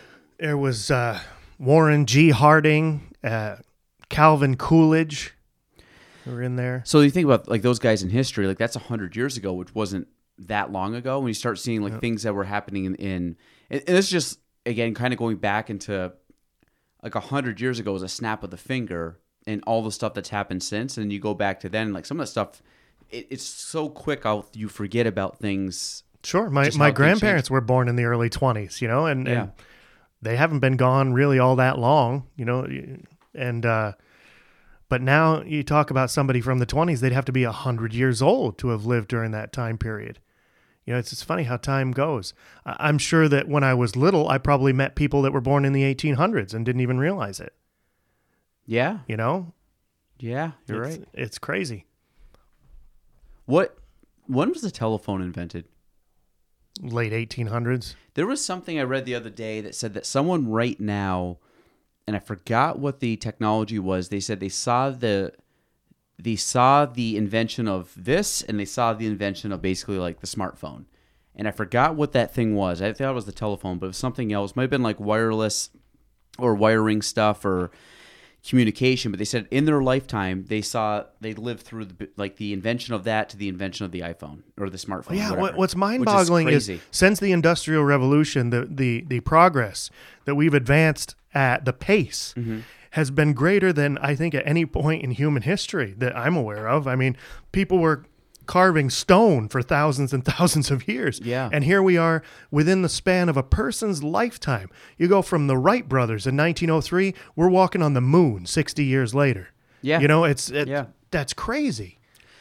Well, and, and I think, I mean, and that's why I, things that fascinate or fascinate me, like when you, again, I'm early thirties. So if you think from the start of when I, I remember stuff still before all the technology, like the the big jump in technology. And sure. I'd say the big jump in technology yeah. started coming probably like the mid to late nineties when like internet and everything started to get more connected. Sure. Like, and I, so remembering that time period and now thinking about how archaic that felt. It's so antiquated. And it's not, yeah. And it's not that I'm like, I don't feel that old. I have a twelve year old. Try explaining to a twelve year old what a T V guide is and what yeah. that was for. Yeah. You know, no, if you miss the show, it's gone. You can't watch it again. It's my, just gone. Well, now my kids see commercials and like, hey, something's wrong. The T V, I'm like, that's a commercial. It was funny. Actually, last night, me and my wife were streaming this, this show and was on, uh, I think it was on Hulu, and I don't watch Hulu that often, but it came on, and there was probably three commercials during a thirty-minute episode because they pulled it off of like F X or something. And I remember sitting there and being like, just hit the the like skip, and you couldn't. And we both just sat there and we're like, this is really weird. Now what do we do? And it, it was weird because we, we're now so trained that we're just yeah. gonna watch a show without commercials, and then we're sitting there like, we'll just hit skip, and like we can't. So it's like, okay, what are we doing? And she like went on her phone and I had a book next to me. So I actually was like reading my book for like the two minute commercial. And it was just, it's funny because I had a, I had a moment yesterday. I'm like, I, I feel like I just went back to like my back ten to fifteen year old self and started like, I'm waiting for the commercial change. Yeah. I'm running to the bathroom. I'm getting some food because commercial's on. Yeah. When I, I was just telling my son the other day, um, you know, when I was in elementary school, uh, Oak Street, yep. they, Didn't the school district didn't have enough money to buy computers for all the schools because they were so expensive, yeah. you know? So they fitted out an old school bus and they built basically desks inside of it, and they painted the thing orange, and it was the computer bus. And the computer wow. bus would come on certain days to your school, and everybody would come out of the classroom, oh, and you'd go God. up on the computer bus and sit. So it went and to different do, schools. Yeah, it would go to different schools in the district. And wow. it was, I don't know how long it was around for, but I distinctly remember being excited to go up on the computer bus. That's why, yeah, I never heard of that. That's so that, yeah, probably eighties? Yeah. You said elementary? Yeah. Um, yeah, mid and mid eighties. Yeah, because now kids, I think, well, I think kids, are, my, my my kids aren't old enough to have this yet, but like most kids in some schools have like uh, tablets and laptops and computers like at their disposal. Like, again, we had a computer lab, like you went to the computer lab, and I remember the, uh, the first one I had was one of the original Macs. Mm. Or the original Apple Mac, and then they ended up, I want to say like late nineties, ninety-eight, ninety-nine, something like that. They ended up buying the Mac. I forgot the name of it, but it had like the um, the different colors on the back. Oh yeah, the see-through uh, panel see-through, on the yeah, back. And, yeah, and you could see all the gears and stuff. Love in it. it. And and I actually, this is this is kind of weird. I took a photo of it. We went to a house. This was probably about a year ago. I showed this property, went and looked at it, and the house itself had. Someone had one of those computers sitting on the countertop. Still. And it was actually down on the base. And I remember looking at it, and I'm like, I haven't seen this thing in almost twenty years. It's a museum piece. Yeah, and I ended up taking a photo of it. And, and now, me looking at it now versus a little kid, it's way more interesting because I was like, I'm looking at it, I'm like, how how was this made or built? And, of course, as a kid, you're just like, oh, screen, blue, green, whatever in the back. And mm-hmm. you didn't really put much thought into it. And now you're just looking at all, like, the processors and all the little things they have. And now it's like... Think about a flat screen, t- this flat screen T V or this laptop or your phone, like how small things have gotten. Oh, yeah. Like I carry this around my backpack all the time. Most people have a phone basically growing out of their arm now, but it's like it's small, it's convenient. You can do everything you want on it. Yeah. And I, and I think they said now like your phone has more capacity than what I think the president's, I think they said like what Ronald Reagan and Clinton had. You have more power on your phone than they did at their disposal. Yeah, period. yeah. You you see the pictures sometimes people post that it shows, you know, a camera and a video recorder and a, all these devices in a huge pile and says, these are all on this now. You know, it's just in your pocket. The the sum of all human knowledge is in your pocket at all moments. Well, that and, and when you look at how many companies have become obsolete just purely based on like a smartphone. Yeah, And they're sure. like, well, I'm just going to play a smartphone. It's like, well, we have flashlight. Well, we have music. We have measuring device. We have... You name it. It's like, you know, the weather. The like there's so many things you pull out. It's a Swiss Army knife. So it's like my mom like, had a camcorder, one of these big giant yeah. shoulder held yep. things, you know? And that's all on your phone now. It's it's and way better. And way better. And and and now we start going through how you can filter stuff and how you can just like design stuff on there, and it, it's just crazy. Now when you have stuff like A I coming out. Yeah. So actually I want a question for you because I've asked some people about A I and I don't know enough about it to be dangerous, but if you look at stuff with A I, what's the chances that we start to use A I to relive history? Mm. Well, that's an interesting concept. I mean, I, I think once we start opening that box, I mean, the sky's the limit probably with what you can do with it. Like you said, I, I don't know a whole lot about it yet, and it seems to be very uh, early on in in. in the development of that kind of technology, but it's pretty amazing once you start thinking about possibilities. Because if you, t- like, I'm just going with the idea that A I, they take pretty much everything that's on the computer. I mean, it's funny now when you, uh, zero point four four seconds, they brought up seven hundred eighteen million search results for computers through the years. Like, I typed in that. Like, yeah. So it's just insane of, like, what would be on there. But if you ended up, if it had access to all the knowledge that we have in computers and basically through human history, and A I is able to generate that, that means they could flip through every article, they could flip through every speck of history or note of history that we could create. They would be able to create, if we said Plattsburgh, you could create the entire Plattsburgh landscape to the point that with everything that's ever been recorded in human history. Yeah, and then with V R, you could walk around in it. Yeah, and then but you would know the sounds of people. You would yep. know, and even if you're like, well, I don't know what you know, um, uh, the Platt brothers sounded like. They'd be like, well, based on that time period and other things and blah blah blah, this is probably what they sounded like. And next thing you know, you're like walking down the street and you're meeting them, and then yeah. you're meeting, you know. And I, I think that that will happen at some point in time where you put virtual reality and you can walk through the city of Plattsburgh and be like, wait, where is where's that street? And like, oh, it wasn't built yet. Like, you got to go around the long way kind of thing. And I think that will happen. And I think that's going to be like, imagine kids learning about history by putting goggles on and like walking through, you know, like, like, like a holodeck on Star Trek or something. Yeah, like, you okay, know. You're going through Gettysburg right yeah. now, and you're physically watching all the action happening sure. through all these accounts, but you're able to see it almost firsthand. Yep. I think that's going to happen. Oh, that's amazing. Super trippy. Amazing. You and know it'll that? happen in our lifetime, which is mind-blowing. Yeah. You're going from computer buses to, uh, you're to term- now walking to, around to, Gettysburg. To Terminators. Yes. then, um, then it becomes self-aware, and then we're all, you know, well, that's, in that's big how, trouble. That's how I think they say it's going to end. But, it, if, if, um, but I, I still think that, I mean, with how much has changed in thirty years, and it's only going to com- compoundly or exponentially grow, that let's say, God willing, I'm another fifty years to sixty years of my life, maybe seventy to be cool, I want to live to one hundred. But if I had seventy years of my life, like, and I've already seen this much change in thirty-something years, how much more is it going to change in seventy years, yeah. even though it's going to be at a faster clip? Yeah. It's kind of like that that uh, video I just said, like everything's mm-hmm. just doubling time speed. Yeah. And, exponentially multiplying.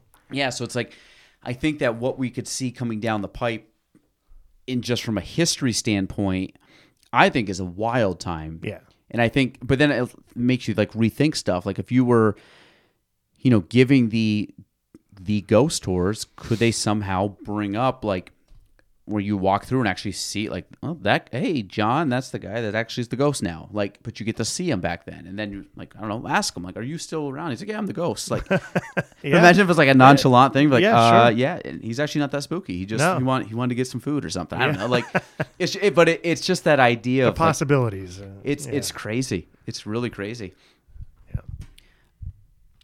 So, Matt, any, uh, we've kind of gone in, you know, we've gone into uh, the the future a little bit, but um, from which again, I just find this stuff. We've super been traveling fun. The Milky Way here. We're, we're going all over the place. Yeah, I mean the milk. Yeah, I, like I, I get lost in like space stuff, and I get lost in like a lot of these like thought provoking things of like, could this all happen? Oh sure. Because then you start going like t- like the time travel. Love it. And I think, and that's obviously a way to time travel, but is there an actual point where people can physically get in the old time machine and they can go back into the age of the dinosaurs and physically be there? I don't know. Yeah, who knows? I but, mean, some people speculate, you know, you want to talk about conspiracy theories. People say that extraterrestrials are actually us traveling back from some distant future, you know, to visit and observe the past. I mean, who knows? But that's that's one thought. It's pretty, yeah, it's pretty wild. Do you journal at all? Mm, not too much. No? Do you, um, because obviously you do a lot of research, you do a lot of reading and stuff. Yeah. I didn't know if, have you, like. I do, I do a lot of writing in margins of books. Yeah. And making notations and that Isn't sort of thing. It, so, w- like when I read, I'm reading a book right now. Actually, I had a couple minutes before you got here and I was just reading and I just, I underline stuff on almost every page or put mm. a note down or jot a thought down. And how often do you go back and reread stuff that you go through? Oh, a lot. A lot. Yeah, because, uh, you know, when you get to be a certain age, you start to lose stuff out out the other side.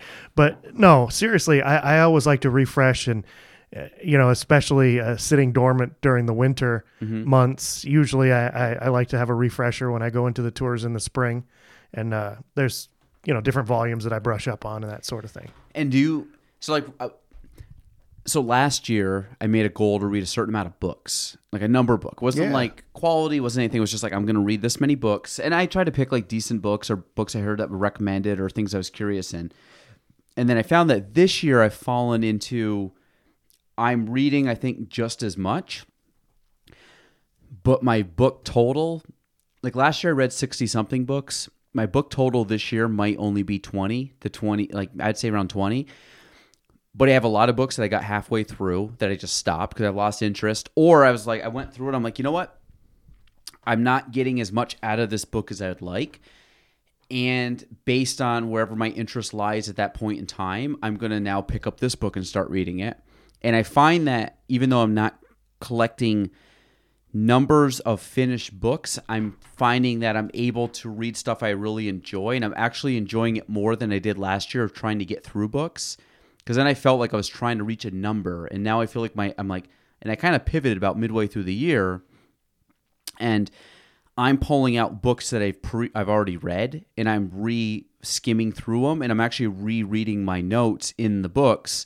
So I've tried to go a little bit more quality over quantity, meaning like, let me just keep dissecting the books that I, ha- I got a lot of stuff out of. And most of my books aren't like a lot of history books. They're more like, you know, it could be personal development, or could be a, a topic that I have interest in, or something sure. I use for, you know, business or life. Um, but I'm finding like going deeper on those books and really trying to understand the topic and really trying to apply the topic versus pulling out something new. And it, you kind of bounce back and forth.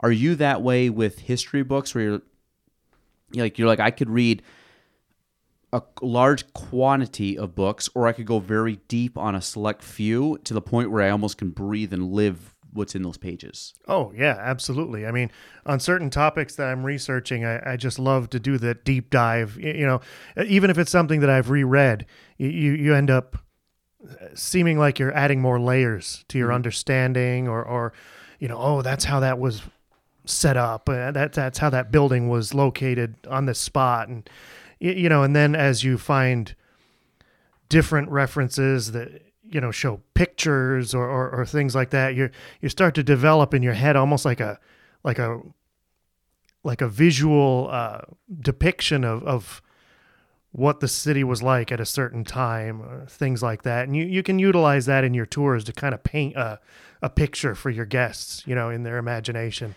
How how have, based on your research, and again, this is speculation, but how different and how similar are thoughts of people from back then to now? Like when you look at the books from the, let's say the fifteen, sixteen, seventeen, eighteen hundreds, and what they were doing and what their thoughts were, and kind of, I mean, obviously you have a cheat, a little bit of a cheat, because you can see what their efforts have yielded over time versus what you f- you feel like today's society would would think or do, or decision making. Like, has there been much change, or do you find that like it's pretty similar to how we would think now, just given what resources they had at the time?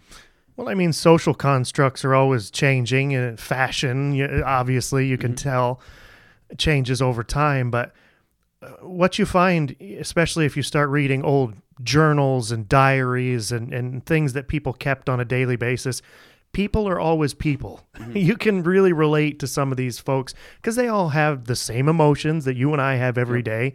They still, you know, worried about their kids, stressed about their jobs, all those sorts of things. So they still had the same motivating factors. It's not that far removed. So I, so I'm reading, and this is, I'll come full circle here on this thought. And I want sure. to hear, because you have read both and a lot of history stuff. So the, one of the books I'm actually, I'm listening to it because I like listening to like, sometimes history books more as like a story. So I'm yeah. listening to the new Elon Musk book by Walter Isaacson. Now, Walter Isaacson has also written some other really high profile, I say high profile, but good bestseller kind of uh, uh, books, including um, Einstein and Steve Jobs and Leonardo da Vinci. And, mm. and so he's got, um, I think, uh, Ben Franklin. Those are kind of his main ones. Um, so I read an article recently of someone that was kind of giving a, a review or a critique of, and it's a fairly well-known author, but giving a critique of the book and just kind of giving their opinion. And the opinion on the book was like, this guy is really good, this Walter Isaacson guy. And sure. and so when you start going through, and I think he was an old editor for Time Magazine or okay. something. He had some. Yep. There was some. He's, he's a fairly well-known um, writer, at least in that sense. So what happened was the. Uh, I feel like the critique of Elon Musk was very critical, and then he got a lot of praise for, I think it was like the Ben Franklin book. And and not that I'm saying what the opinion, it's this guy's opinion, which is fine. But in my head, I'm like someone that read, because also I think this is one of the only books, maybe Steve Jobs, where he actually spoke and spent time with the person he was writing about. Sure. Yeah. So when you go back to like a Ben Franklin, and you, you could spend time with him, but he wouldn't be saying much. Yes, yeah. exactly. Yeah. yeah. So, um, but if you go back to like a Ben Franklin and we're able to walk in his shoes and, and talk with him and go to the restaurant and or go to a pub and have a, dr- a drink, or see him in his office working, or ask him his thoughts on something, I'm sure this author would have maybe a more critical view of that, because I feel like a lot of people are critical of people that we currently see because we get the good and bad, where some people from history, I think we put up on a pedestal because what is outstanding is oftentimes what's survived. Yeah. And sometimes, you know, it's like anything else. Well, like, it would be interesting, like what you had touched on with A I technology. Mm-hmm. You set some computer on a task of looking through literally everything that Franklin ever wrote, his letters, his personal, build up some sort of A I personality of Franklin that's been generated that you can talk to and have yeah. an interview based on everything he ever wrote. This was what we think he was like. You yeah. know, that would be amazing. Because I've noticed like stuff in the book with Elon Musk, and I and for the record, like I like Elon Musk. I just like p- people that are innovative and visionary. And like, is he an odd guy? You get, I yes, because you got to be if you're at that level. Like I just think like you're you're so extreme that anybody that's really on the outlier cusp of anything in life has sacrificed so much. I would put quote normalcy in life, meaning they're just all in on these things that they're going to be off balance. So that's, but the idea is that you're experiencing this guy's extremism, but then you go back to like a Leonardo da Vinci, like what was his extremism like? Because he wrote autobiographies on both of them, mm-hmm. but you don't like you could have sat around You're missing with, pieces there. Yeah, but you could have sat around with Ben Franklin again. Why he? Why you're having a couple drinks and he's discussing stuff with work colleagues and your colleagues, and you're like, God, that Ben guy's an idiot. Like, you know, but I mean, right, you could right. have you that, or no like, idea. man, he's, he seems like a prick. Yeah. But we just know, like, all these inventions, like, oh my God, he was great, and all these great stories where sure. I'm, I'm curious to see, because history over time, you either like trash someone or you preserve someone based on what's allowed out. And you got to think, like, nowadays it's harder to be uh, P R cover up because, because of the internet and connectivity, sure. where back then, if there's something said about Ben Franklin, not yeah. many people would have known about yeah. it. And history. I'm sure he had the way of of, of uh, getting rid of any evidence where someone like an Elon Musk, it's like, well, someone said something that wasn't even true, but now it's taken as out of context, and now sure. it could be true, and now it makes him look bad. And so I'm, and this has nothing to do with the two gentlemen. It's just more of the idea of like, I feel today's, if you know, basically what it comes down to is if you know somebody, I feel you can be overly critical versus someone in history because history yeah, there's is, a bias there. Correct. And I don't, so that's always, I'm wondering, have you found that with historical books where maybe someone that you have read has sounded like this awesome person and maybe someone more recent times in history, you're like, because they've, you know, they might still be living or recently passed. So you're like, ah, they're, that was kind of a bad person. But then I'm like, well, was the other person two hundred years ago also a bad person? Just we're getting them in different time periods and contexts based on what, what has lived in writing. Yeah, that definitely. I mean, you could definitely apply that to history.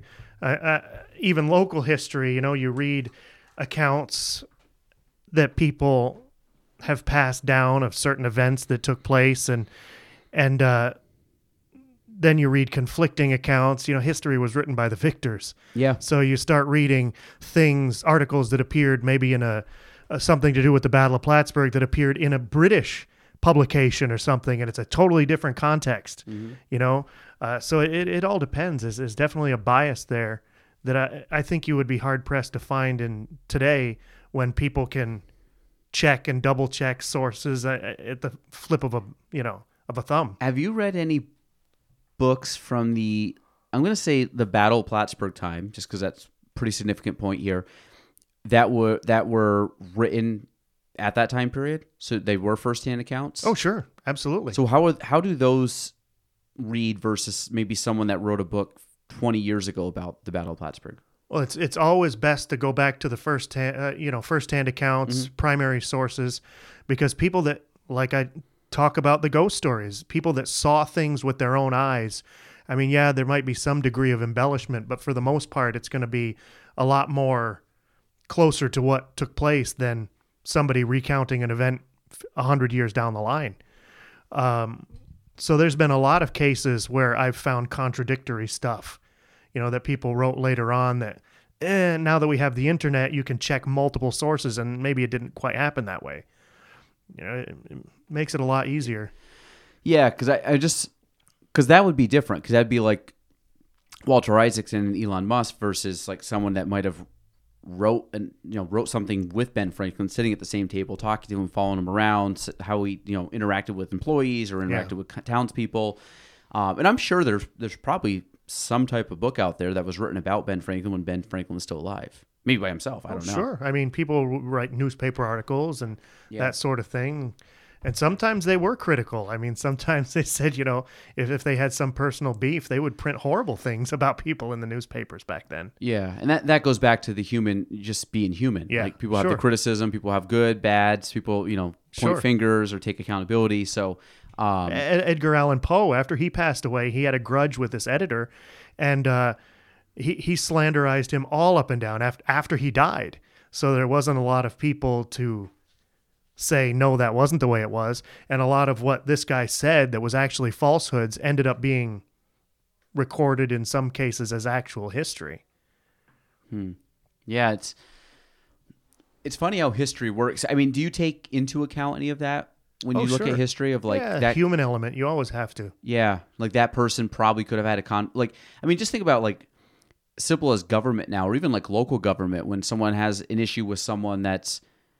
I mean, we see it in Plattsburgh. You have someone that has an issue with someone because they disagree on something, and it's like a small petty thing, or yeah. whatever. Maybe it's a big deal, but whatever. It's just at the end of the day, it's just like a small little like disagreement. But that could change the course of history based on that person's opinion and how it's reflected generations down the road. Mm-hmm. And obviously, like nowadays, it's probably not going to carry as much le- or as much um, depth as it probably did two hundred years ago, when there was only like one or two opinions that probably came out of that time period. Yeah. um, I mean, nowadays you go back and be like, what were all the tweets like, you know, back then? And then you kind of have a better, uh, more holistic uh, perspective of how people were saying it. But um, now regarding tech, I want to go back to technology, like technology and history. How has technology helped history, you think? Maybe in what you do, or do you find that, like, is it better for the internet? Do you find that books are still your best source of information, or articles, or just letters? I mean, the fact now that you can record things in real time, and, uh, you know, you can go on YouTube and watch an event from twenty different angles, you know, whereas in history, you don't quite have that, that luxury. I mean, you can, you can get twenty different descriptions, but maybe you might or, get, or you get the one still photo of Champ when you could have had a whole video. Right. Like, yeah. Uh, we still haven't gotten that. I don't know. Um, but yeah, it's it's definitely a lot different. You got to be a lot more discerning with uh, in regards to history, whereas today there's so many primary sources. I mean, just for example, the, the mass shooting that has been playing out in, in Maine over the last twenty-four hours. Mm-hmm. I don't know if you're familiar, but uh, there were people on TikTok last night posting videos. They could hear the gunfire in the distance. Yeah. They said, is this what I think this, this is? You know? Imagine if that was happening in the revolution, yeah. you know, and people were, is there a battle nearby? And they're, they're posting about it in real time. It, it's, it's crazy. You know, the, the one thing though, that, that makes me wonder, people don't make things into hard copy today like they did back then. Like if you're taking photographs and it's, you know, eighteen fifty, that's something that's precious and it's treasured by your family and it's rare and it's handed down, you know, whereas today we're taking hundreds of photos on our cell phones, but what happens when that cell phone falls apart in ten years? Yeah. I mean, nobody's going to go to an antique shop looking through old cell phones, you know, for old, yeah. old pictures. Yeah. Any, there's no hard copy. It's just gone into the, into the ether. I never thought about that. Yeah. Yeah. I mean, you hear that the cloud and stuff, what happens if the cloud goes away? Yeah, I mean... Yeah, which could, you know, could happen. Well, technology doesn't stay around forever. Mm-hmm. You know, there's there's stuff that came out ten years ago that's not supported now. You try yeah. and plug it in, it wouldn't work. So, it, it's crazy. Speaking of Ben Franklin, do you think, like, Ben Franklin would have been, like, tweeting? Like, I would think so. If you take these guys yeah, right. and put them... But I'm just saying, like, in general, if you took people from history and pulled them into today, and you're like... Man, George Washington was this like stoic figure, and he wanted to do that. And next thing you know, I'm like, oh no, he's doing TikToks, like because it's in and it's right, popular, right. and his publicist told him to do it because he thought it would be like hip, like. But I mean, because everybody it would be human. Interesting for sure. Yeah, and I I would say like yeah, like if we're um, like all the stuff we do now, like we drive cars, like he would drive a car, he wouldn't ride a horse. I know it sounds like funny, but when you really try to, when you really pull it in and you put it in perspective, then you're like. And I had this conversation um, last podcast with uh, David, and basically it was the idea of like trying to humanize people. So when you think of someone on a pedestal, humanizing them down to the fact of like they do everything, every single thing that we do. Like they put their socks on, they cut their toenails, sure. they brush their teeth, they, you know, And I, I use like they they I don't know why I'm using toe analogies. They stub their toe, but like all these things that um you know they they laugh at dumb jokes. They laugh sure. at a stupid meme. Like, and I guarantee you, like going back in time, like those people would just say the same thing. Or if you're intimidated by a person, that if you kind of imagine that person as like at the end of the day, they're they want to have.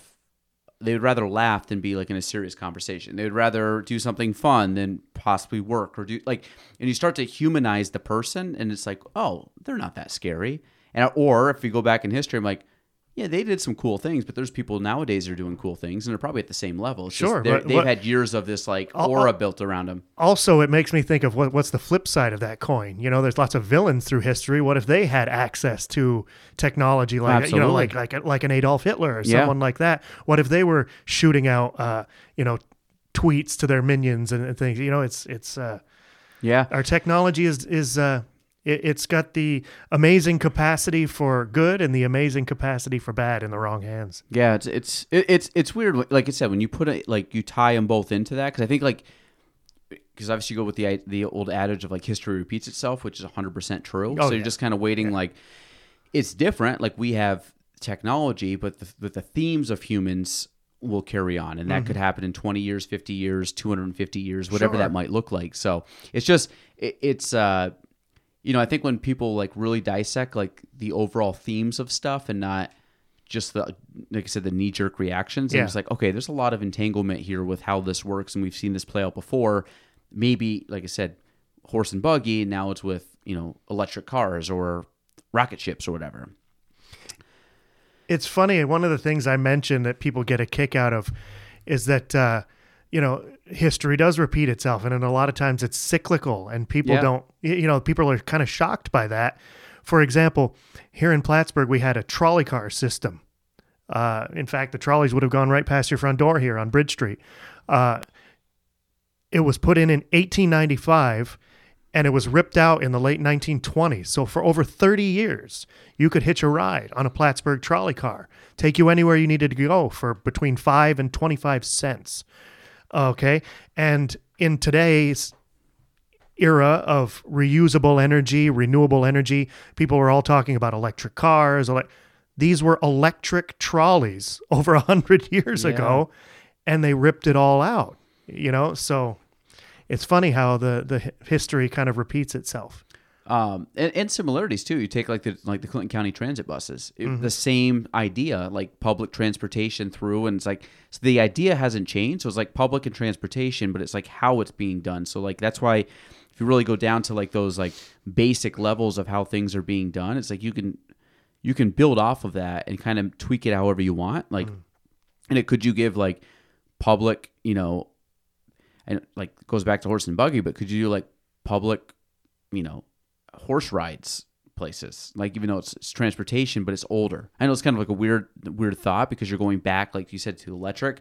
Could you go back to? You could go back to electric trolleys. I mean, some communities yeah. have, have done that just with cutting edge, you know, clean, clean uh, electricity, and and uh, they're going back to this hundred plus year old technology. When you see history change, and I'm going to use the idea of Margaret Street right now. Margaret Street's obviously getting a big facelift. When, yeah. and now, now, so you're taking things that are different, and Margaret Street, as we know it, is going to look not glaringly different, but something slightly different than what we knew even last year.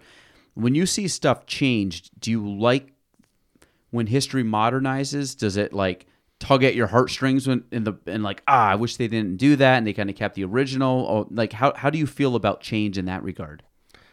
Uh, it, it depends. It depends on if it's done in a way that's uh, sensitive to, you know, the context and the surroundings and the, the historical significance, or if it's done in just some kind of willy-nilly, you know, for, for example, when they built the, the Arnie Pavone parking lot, mm-hmm. a lot of people had no idea, but the original, um, uh, curbing, granite curbing from the Witherell Hotel, which was built just after the Civil War, was still there beside the sidewalk. It was in the yeah. grass, but the curbing was still there. They ripped that all out with heavy equipment and threw it in the back of a dump truck and built a parking lot. Like no regard was given because they had no clue. They mm-hmm. didn't know what that was. It was just some rocks and they just dug it up, you know? So I, I think in a lot of cases, it's better to slow down and take stock of what kind of inheritance we have before it's wiped clean. You know what I mean? Yeah. It's, it's tough because, again, I, that goes back to, I mean, you obviously have an appreciation for history. And, like, I think some people now we get, t- like, even if it's maybe not history to us, but maybe it's more nostalgia of, like, sure. I remember it that way. And when then it gets changed, it kind of messes with us because that's what we knew. Mm-hmm. But if we go back to, like you said, back with the trolley, uh, the the trolley cars, that gets ripped out in the nineteen thirties. I don't care about it. But the people back in nineteen thirty probably cared about it mm. because it was part of their history or part of their nostalgia. So it's it's always it's that's where I kind of go back to, like, it's always tough with change because some people want to yeah. like hold on to it, but I think they hold on to it because it's something they value or it's something that's con- um, consistent or. Um, and again, if it's something that came when you were a child, could you have equated that to maybe memories with your parents or memories with friends or whatever versus, like you mentioned, Catherine Gardens. Like, my wife went to Seton, so she has memories of Seton. Yeah. Like, even though it's the same building, it's been totally redone. So her thing of, like, changing it would be like, ah, but, like, there goes my science classroom and the hallway and the cafeteria and the gym. And so there's a different level where if that got changed, I'm like, I don't care because I never went to see it. So, like, I don't care if that building gets changed. Like, modernize it because it makes a better use than what it was. Yeah. But I, I totally get it. Like, and you being know, a Chazy guy, you hear about the old school. The old like, school. The my my the... dad and my grandfather both went there. Yeah. Yeah. You know, it's it's funny. The the the guy that actually coined the term nostalgia, the the scientist or whatever he was that coined the term, he actually originally came up with that concept as a mental disorder. This really? Fixation and this longing for the past, you know, he didn't quite understand it, you know, and he thought it was a mental disorder. Uh, I mean, it, it's definitely a mental thing, but it's a mental thing of, I would assume, like some level of, like some level of loss, right? Because, I mean, people talk about, most people have stronger emotions to losing something than they do to gaining something. Meaning, sure. or stronger feelings, yeah, towards they don't want to lose something versus they'd rather gain something. Yeah. And, I, I mean, there was a good, uh, I'm actually reading a book and they talk about getting rid of clothes. And getting rid of clothes is often hard for people because they build up this, like, whatever for it. And they said that if you said to get rid of clothes you already have, that's harder to do than if I said you can pick out any new clothes or outfit you want. You'd be like, yeah, but I don't want to get rid of the clothes I have. And it doesn't really make any sense because you can get like well, you can get brand new clothes that are more in style and they're, you know, maybe fit you better or or are better at, you know, I don't want to say technology, but like have evolved from style. Yeah. But you don't like, want to wear no. something from nineteen seventy-five. Yeah, you know, but whatever. Like, but I want to keep my my my high school soccer championship shirt. But it's yeah. like, yeah, but you can get rid of that and you can get like a really cool like high quality, you know, whatever modern fabric material shirt that looks way better, performs way better, cleaner, what all these million things. We're like, yeah, but I don't want to lose that. And I think most people would probably have that argument or have that would have a harder time getting rid of those those old outfits versus something that I'm like, you could get this tailored to you and you'll look great in it and it'll be so comfortable. But so, I, I think that's because it's the loss of something you have. So, some say that those those fixations, those human attachments to objects uh, can actually lead to uh, hauntings in a sense. Okay. Because people put their energy into an object, you know, or, or okay. they fixate on an object to the point where it actually has some, you know, some uh, of their energy attached to it in some way. And, and some people believe that there are actually haunted items, you know, like if you bring something into your house that has some former owner's attachment to it, that it maybe it has some, you know, some bad mojo as- associated with it. Yeah, I try. I, I try not to get fixated on too many, th- especially as I've gotten older. I'm sure. I, I guarantee there's probably still stuff. If I went through like my parents' house and found old stuff, I'd be like, oh my god, because like it's pulled at you. But I think like recently, most stuff I could probably get rid of because I try not to have an attachment to things. Right, right. Um, certain things, yes. Like if it's in, super important to me, mostly now it has to do with my kids or, um, not a whole lot with. I know it sounds weird, not a whole lot with my wife because we kind of experienced at the same time, but like kids to me are different. Um, like I don't value really any photo of my wife where I'd be like, you know, crushed if I lost it or something. But if I like lost a picture of my kids forever, like that would, that would sting me more, which is, but again, it's kind of like a, uh, it's a, it's an example of a loss versus a gain thing, which is, Um, I don't know. It's, it's like a weird, it's just weird concepts. Um, but I think, yeah, I think nostalgia's, it's all mental. I mean, yeah, it's, sure. but, but again, your mental drives your physical. And so it's like, it's tough. Um, last question I want to ask you before we wrap this up. Sure.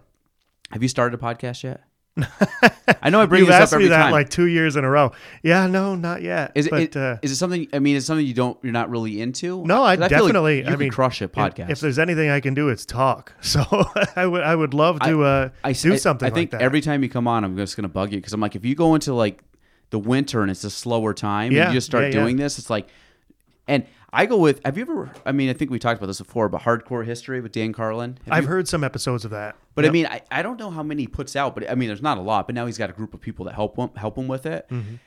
But even if you're like, I'm just going to dive into something and put out one really long episode a a month and do it for like six months, and then you could like put a couple little small like little factoids in there. But like, I think just like a I don't know. I still think if you do like a a multi-part ten-hour episode based on one specific thing. Do a deep dive. I mean, deep yeah. dive where it takes you a month just to get a bunch of stuff. And it doesn't have to. It's not like you're doing a live presentation. You could like, you could plan it out. Like, I'm going to talk about these ten stories on this section of the po- of this podcast, and then put out like a longer form thing and try to do like one every month or two. But yeah, it's like a it, really thought out. It's a great concept because there's plenty of stuff that I get sucked into that are just fascinating yeah. topics that I never have a chance to talk to about on the tours yeah. or, or to an audience. So it would definitely be a good outlet for that.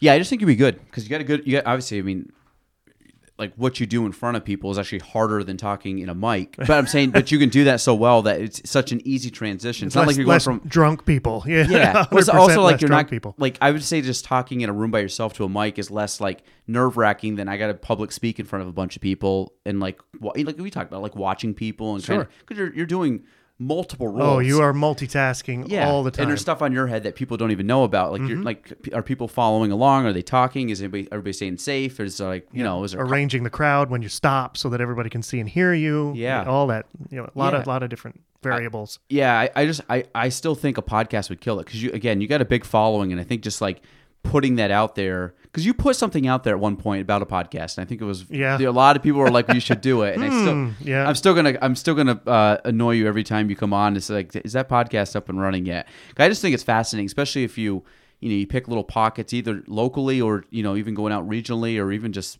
in general. Just I'm gonna talk about who know the Wright brothers, like you yeah. said, and you just the know paranormal, yeah. yeah, or even just that because people love that kind oh, of stuff. Oh my god, or, yeah, or thematically like, but. um Yeah, that's it. That's my last. That's my that's my plea of twenty twenty-three for you to start a podcast. All right. All um, right.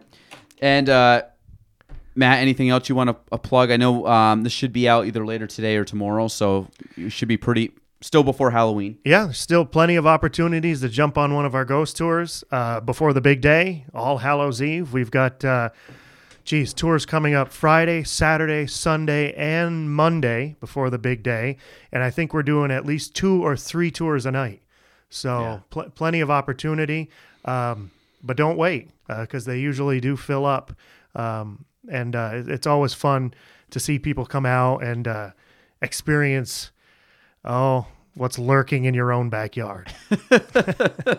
Well, Matt, always a pleasure. And like I said, I appreciate you fitting the time in right before. Um, ba- this is basically the Super Bowl of, of your year. So yeah, um, I, I appreciate you giving us the time. And uh, but again, folks, we'll put some stuff in the show notes. But Matt Boire, tour director, Greater, Ador- Greater Adirondack Ghost and Tour Company, um, episode two forty-eight. I did say before we went on, I said twenty-four seven. That was last podcast. I wish it was that. We've been kind of like a – but two oh, actually two times two doubled is four, four doubled is eight. There you go. two forty-eight. Yeah. I don't know. That's weird math. But that's it. Episode two forty-eight, Galen Trombley Show. We're out.